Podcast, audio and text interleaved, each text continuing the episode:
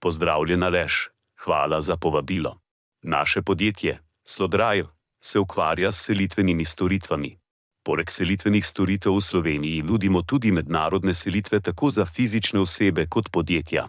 Naše storitve so na voljo v sosednjih državah, kot so Hrvaška, Avstrija, Italija, Mačarska, Nemčija, Slovaška, Češka in Poljska. Na podlagi popisa predmetov ali ogleda na objektu za vas pripravimo tovorno vozilo. Po pregledu uredimo dokumentacijo in selitev se lahko začne.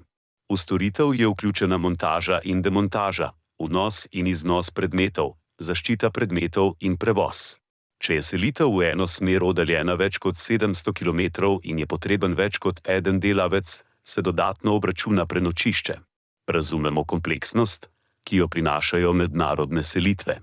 S svojimi izkušnjami v celoti organiziramo in izpeljemo selitev z vaše trenutne lokacije v vaš novi dom v tujini.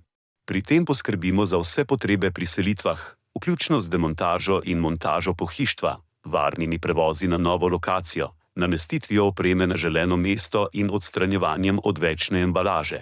Naše osnovno poslanstvo je zagotoviti, da so naši prevozi vedno varni, učinkoviti in brez stresa za naše stranke.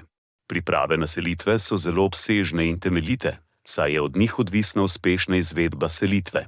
Zaradi tega je priporočljivo, da se čim prej pred selitvijo obrnete na nas, da se lahko priprave dobro in natančno izvedejo.